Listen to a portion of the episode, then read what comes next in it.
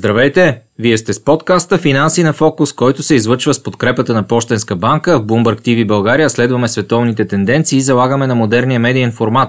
С вас е Христо Никол, водещ на сутрешния блок на единствената бизнес телевизия в България. Днес ни гостува Борислав Диков, началник отдел дигитално банкиране в Пощенска банка. Здравейте и ви благодаря, че се присъединявате към нас. Здравейте и благодаря за предоставената възможност.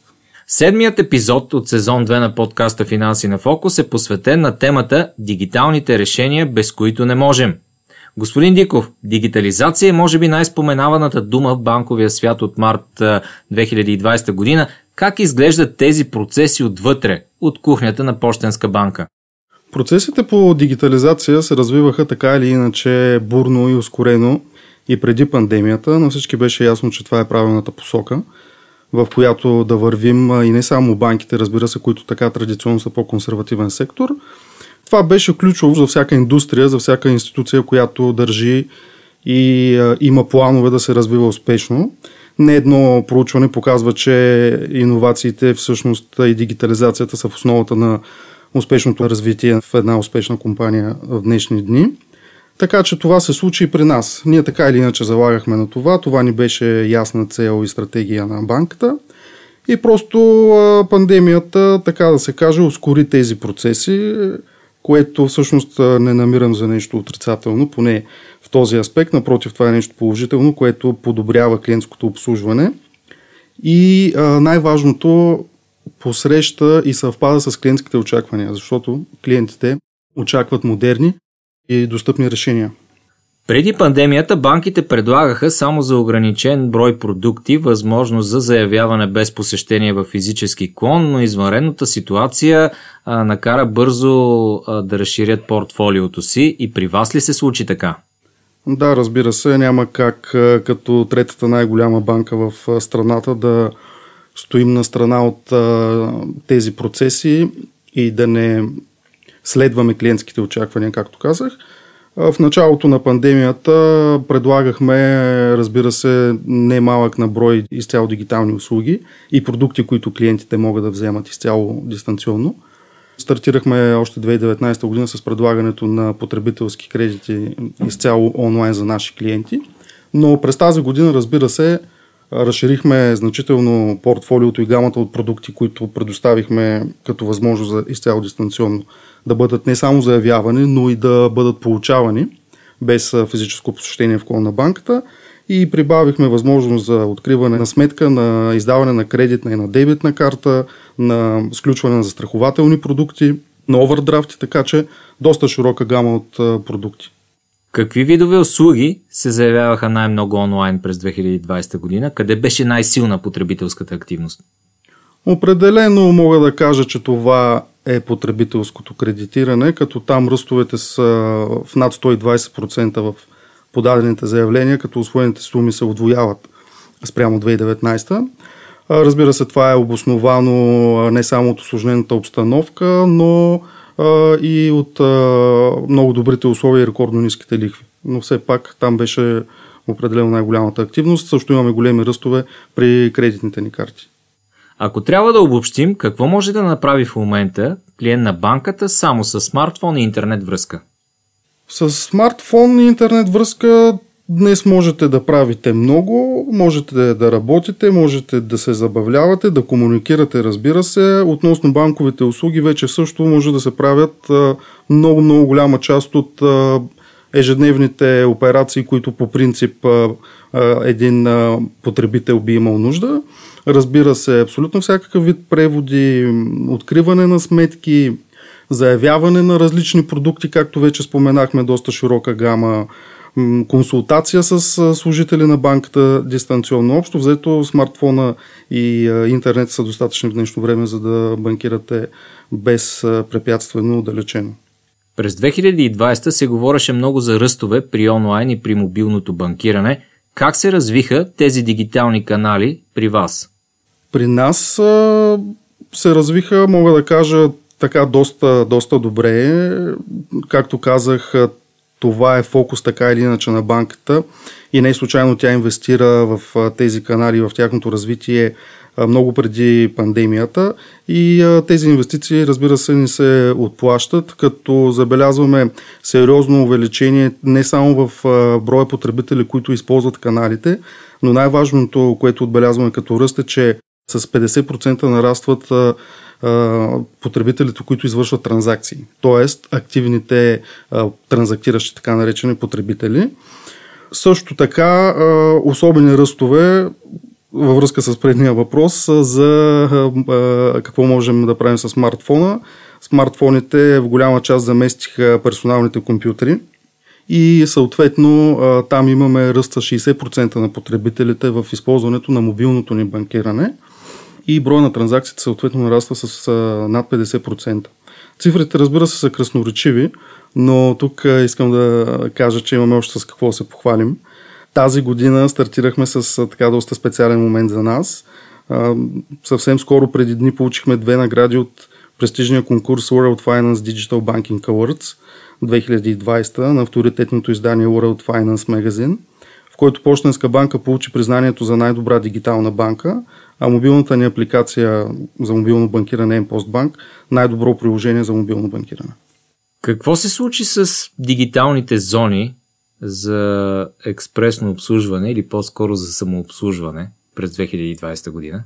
Да, през 2020 година стартирахме с нашите дигитални зони за експресно банкиране. Разширихме клоновете в, и локациите, в които ги предлагаме. Уникална за пазара услуга с изключително широка гама от възможности за ежедневно банкиране, за заявяване на продукти, също за преводи, за всякакъв вид услуги, които не налагат посещението в клон, които може, клиентите могат да извършат сами, само с помощта на тяхната карта, с която се идентифицират. Зоните са сравнително нов продукт на малко повече от половин година, но пък така доста добре се развиват, от което сме доволни, популяризираме ги и продължаваме да ги развиваме, като през тази година предстоят много нови неща и функционалности, с които да ги направим още по-атрактивни за клиентите. Да погледнем в бъдещето. Какво предстои за Пощенска банка през 2021 година? По какви нови проекти работите в посока дигитализация? Както казах, зоните са едно от тези неща. Фокусирали сме се сега върху един също много, много интересен продукт, който предстои съвсем скоро да пуснем за наша радост.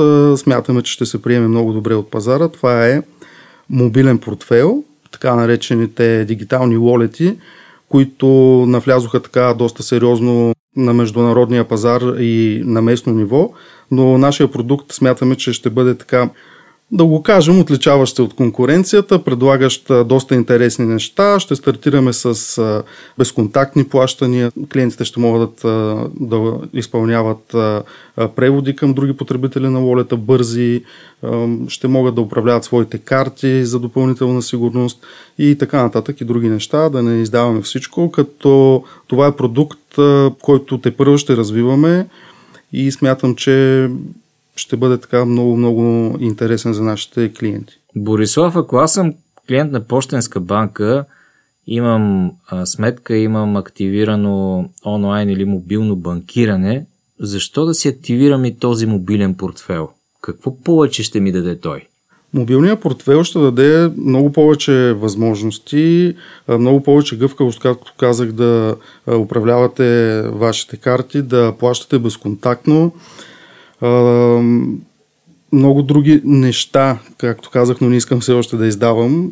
ще добавим в последствие към тези функционалности, но той ще допълни, така да се каже, гамата или семейството вече от дигитални канали, които имаме.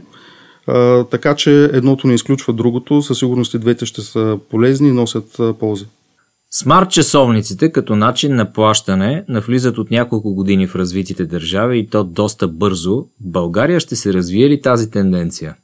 В България ще се развие, всяка тенденция се развива рано или късно, няма как да не следваме европейските и световни тенденции. Но това, което мога да кажа, в частност за Почтенска банка, е, че ние мислим в тази посока и клиентите могат да очакват развитие по темата. Самият ти ползваш ли смарт часовник? Аз отскоро ползвам смарт часовник, всъщност за да видя този, така да го кажем, хайп или популярност на тези устройства дали е оправдан. И да ти кажа, доста ползи виждам в него, освен че те информира за всякакви събития, следи доста показатели, които са важни за здравето, за всякакви физически дейности, които извършваш, може да ги планираш по-добре. Общо взето доста функционалности наистина, както телефонът замести до голяма степен компютрите и лаптопите, може би часовниците ще заместят в някаква степен и смартфоните след определен период от време. И в тази връзка, защо, защо пък и да не плащаме с часовниците? А извършваш ли плащания? Потвърждаваш ли плащания с твоят смарт часовник? Ами, така да го кажа, съвсем скоро планирам да извършвам плащания. Новите банкови продукти и канали през последните месеци сякаш са насочени основно към клиентите физически лица. А какво се случва в сегмента на корпоративните клиенти? Това е много добър въпрос.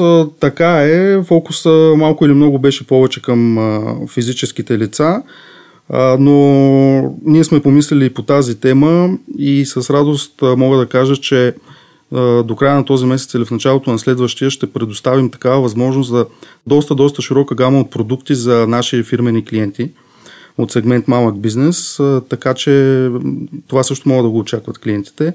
И смятам, че ще бъде не само в тази ситуация, тази ситуация така или иначе промени много а, неща, много от навиците на клиентите, но промени техните очаквания и дори когато премине тази пандемия, смятам, че очакванията няма да се променят веднъж създадени. Това е така или иначе правилния път. И в тази връзка ние сме помислили и за тези клиенти и съвсем скоро, както казах, ще пуснем и за тях подобни услуги. Какво бихте казали на хората, които все още се притесняват от онлайн средата и от управлението на финансите си от дистанция?